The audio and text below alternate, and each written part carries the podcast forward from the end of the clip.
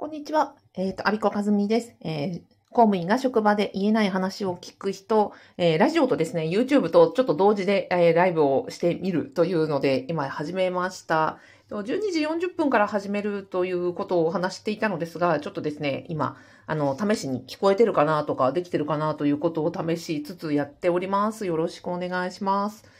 えっ、と、ラジオは聞けてるかな？はい。あ、やすさんありがとうございます。昨日もありがとうございました。えっ、と、あ、じゃあ、無事に始めたいと思います。あ、また、一応40分までなの、あ、40分からと設定したので、まあ、最初にお伝えしておきましょうかね。今ですね、えっ、と、ラジオ、スタイフと、あと YouTube と同時でちょっとライブ配信を試しております。YouTube のライブ配信は、人生初ですね。めっちゃ緊張。緊張大丈夫か？っていうところなんですけど、まあ、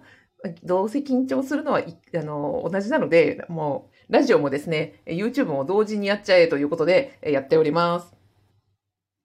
はい。で、えっ、と、ラジオをお聞きの方はぜひですね、あの、フォロー、チャンネルフォローとか、あの、していただきたいですし、えっ、と、ラジオの方はメッセージ、あの、チャット機能っていうんですかね、チャット機能は別に、あの、記録が残らないので、えっ、と、遠慮なく、あの、書いていただけたらなと思います。あとは YouTube ご覧の方は、まだどなたもね、あの、見てらっしゃらないのですが、えっ、と、もし YouTube ご覧になってらっしゃる方、これからいらっしゃれば、あの、ぜひ、えーチャンネル登録とか、いいねとか、あの、チャットとか書き込んでいただけると、えっ、と、大変嬉しいです。ああああ内田さんめっちゃ嬉しいありがとうございますああよかった。じゃあ配信できてるということで、じゃあ、あの、ぼちぼち始めていきたいと思います。あ、38分ですね。はい。あ、よかったです。とても心強いですね。えっ、と、ウェイビレッジの、あの、エキスパートの、まあ、お仲間というか、まあ、ビジネスの大先輩のね、プログラマーの、あの、内田さんが YouTube の方でね、見てくださってます。ありがとうございます。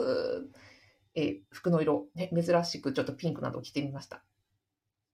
はい。あ、スーさんありがとうございます。あ、はなちゃんありがとうございます。ではでは、えっ、と、私がですね、どうしてあの、公務員、えの、え副業不動産ゼミをやっているかというところを、今日はね、話したいと思います。今日の、えータイトルは、えっ、と、水さんありがとうございます。えっ、と、公務員の職種別で不動産投資にこんな風に専門知識を活用できますよ。事例集、まあ、実例集ということで、お話をさせていただきたいと思います。まあ、副業ってたくさんありますよね。私もたくさんやってきました。えーブログとか、Kindle とか、えっ、と、覆面調査員もやりましたし、あとはなんだろう、うん、リアルで、えっ、と、カウンセリング、業務委託でやってみたりとか、うん、あとはメルカリとかもありますね。えーで、たくさん、うん副業がある中で、どうして私が、あのーまあ、10年間副業やってきて、結果的に今、あのーあれです、不不動産の、えー副業不動産ゼミをやっているかというと、公務員であることが、要は職務経験が、不動産の、不動産投資に直結してめちゃくちゃ役に立つから、だから他の副業をやるよりも、公務員であることがいきますよっていうことなんですよ。で、今日はこの話をしたいと思います。なので、えっ、と、このラジオや、えー YouTube を見ていただきますと、公務員が副業するときに、全く知らない分野に挑戦するんじゃなくって、公務員の行政経験そのものが、えー副業、えっ、と、不動産をやるときにとっても役に立つので、そのあの、皆さん、他の方がどうやって、えっ、と、活かしてらっしゃるかというのをですね、生の、あの、ファブのメンバーの皆さんの、えあもちろん個人情報は出しませんけれども、えこういう職種の方はこんな風に活かしてらっしゃいますというお話をさせていただきたいと思います。はい。あ、ママさんありがとうございます。です。えっ、と、まずはですね、公務員である方が不動産投資をするときにどんな風に役立ってらっしゃるかということなんですね。えっ、と、公務員はは、えー国家公務員、それから地方公務員、あの、それから行政法人の方もいらっしゃいます。で、ファブメンバーさんには、現役公務員の方もいらっしゃいますし、えっ、と、もう、あの、OG、OB の方もいらっしゃるというところです。では皆さんがどんな風に、えー活かしてらっしゃるかということなんですが、まずはね、国家公務員の場合には、まあ、いろんな方がいらっしゃって、一番ね、やっぱり直結するのは国交省の、国土交通省の方ですね。で、国土交通省が出しているのは、やっぱり全国の都市計画の、えっ、と、中核がやっぱり国国土交通省なわけですよ。で、ここで、えっ、と、都市計画、特に、人口減少社会において、あの、ファブでよく話すのは、居住誘導区域かどうかっていうことを言うんですね。で、居住誘導区域というのは、まあ、国交省が、うんと、国全体の都市計画を出している、まあ、今のその人口がまだね、1億人超えているような状況で、まだその都市として機能があるようなところを、えー、全ては今後フォローができないから自治体によって、まあ、ここはピンポイントで、えー都市としての機能はあの残すよ。逆にこういう地域はもう、なんていうんですかね、フォローしないよっていうことが決められていると。で、このかん、えーとこれを、まあ、国全体ととして計画として定めておき、で、えっ、ー、と、地方自治体がそれぞれの地域とかによって、えー、この地域はフォローします、しませんを、えっ、ー、と、決めている。これを、まあ、都市計画であったり、まあ、居住誘導区域というふうに言っているわけです。だから私たちがその不動産を買って、この、えっ、と、マンションが、この、えっ、と、お家が今後、その、なんだろう、衰退する地域にあるのか、で、逆に栄える、あの、栄え残っていく地域にあるのかっていうのはすごい重要じゃないですか。なので、なるべく例えば買うのであれば、この地域は今後もそのニーズがある地域に買うというのを見定めるときに、この居住誘導区域の知識もすごく役に立つということなんですね。だからこの居住誘導区域とか都市計画って、まあ、国土交通省が大元ですし、それが、あの、地方自治体のお勤めの方で、その都市計画に関わられる部署の方、あとは建築とか土木とか、いろんなその、えっ、ー、と、部署の方なども関わっていらっしゃるので、この辺の地域はもう、公務員の知識が、えー、不動産投資には直結なんですよね。はい。で、そんなの当たり前だっておっしゃられるかもしれないのですが、でも、あの、一般、えー、その、公務員じゃない方って、そういう知識って全くないし、その、国が決めていて、自治体が決めていて、うんぬんかんぬんっていうのは、その、全く、あの、なんていうかね、関心もないとか、国交省がそんなこと決めてるなってこともあのご存じないわけですよ。だからそこに知識がある、ね、全体像が見えていて、国が進めていく方向とか、あと地方自治体が進めていく方向がちゃんと見えている中で、え物件を買っていくっていうのが、やっぱ公務員の本当にやっぱり一番強みだよなって思います。はい。えっ、ー、と、ではでは、まずはね、その都市計画絡みのお仕事をされている公務員の方はやっぱり有利ですよっていうことですね。あとは交渉またで言うと、えっ、ー、と、現状回復。あの、皆さんその賃貸借契約でアパートを借りたりとかするときに、えっ、ー、と、入るときはまあいいですよと。入った後、退去するときに、まあ、どこまでを修理代としてあの入居者が払って、で、どこまでが大家さんを持つかってなんかトラブルにある、あった経験とか嫌な思いした経験ありませんか？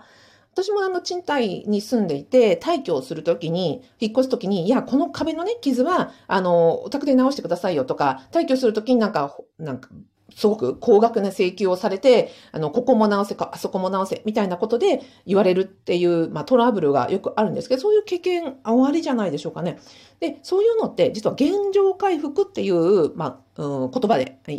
い表されるんですけど、これもその非常にトラブルが多いので、現状回復、こういう部分は、えっ、ー、と、大家さんが持つんだよ。こういう部分は入居者さんが持つんだよ。ここまでしたら、あの、入居者さんの費用負担なんだよ、みたいなことが決められてるんですよ。これを、まあ、国交省、まあ、全体、国全体でガイドラインというのが決められていると。で、これが、あの、現状回復ガイドラインなんですね。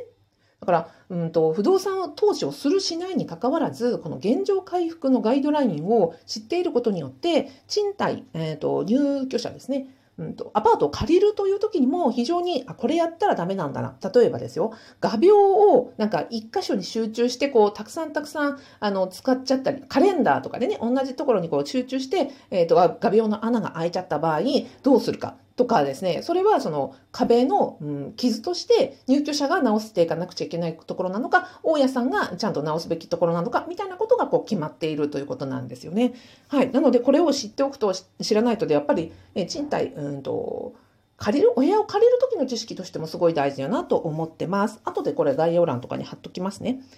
あとはですね、えっ、ー、と、この間出てたのは、うんと、ソラーの行政の方ですね。えっ、ー、と、まあちょっと、うん、個人特定にはならないと思いますが、一応、ぼやかして言うと、空の飛行機とかに関する行政の方が、えっ、ー、と、ファブメンバーにいらっしゃいまして、えー、その飛行機の騒音、ここの物件を買うと、ここではその上空に飛行機がこういうなんか路線で飛んでいるから、ここの物件を買うと、その騒音問題で入居者さんが、なんかあんまりこう、なんですか、長期で入居されないかもしれませんみたいな 話になっていて、あ、こういうところでも、その、ね、公務員の知識って生きるんだ、みたいなところを、あの、分かったところでした。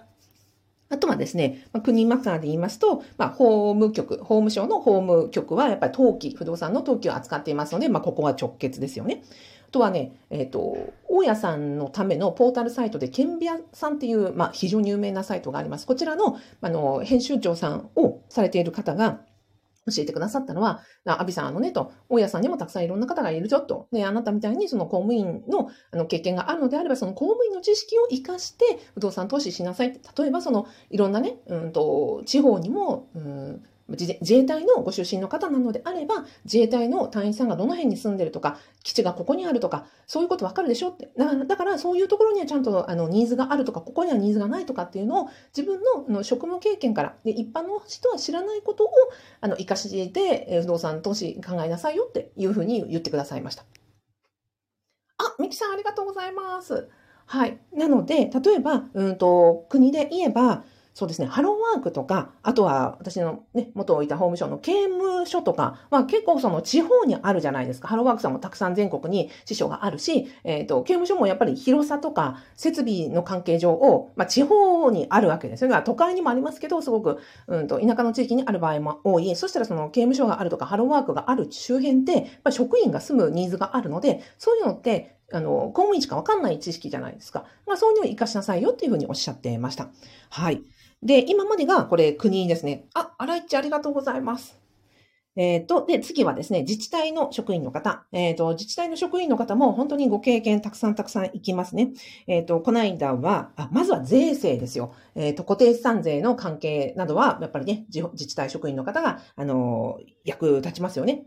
あとは、あ、もちろんあの国税庁の絡みの方は不動産所得に関することとか、えっ、と、もお詳しいので、倍率表とかね、そういう固定資産税とか相続税の路線化を出すときには、やっぱりね、税制に詳しい方が、やっぱりあの、非常にお詳しくていらっしゃいますので、そういう専門知識が役立ちますと。次に、えっ、ー、と、事務方ですと、うんと、この間ね、学校事務の職員さんが、の学校とかを直すときに、えっ、ー、と、リフォーム、業者さんをと、うんと、なんですかね、やり取りがあると。こういうところを直すとき、壁を直すとき、床を直すとき、こういう照明設備をつけるときには、大体こういう相場だよねとか、こういう業者さんがいるよね、みたいなことは、その、仕事上知識があるので、リフォームに関しては、あの、非常になんかこう、親しみが湧く、みたいなことをおっしゃってました。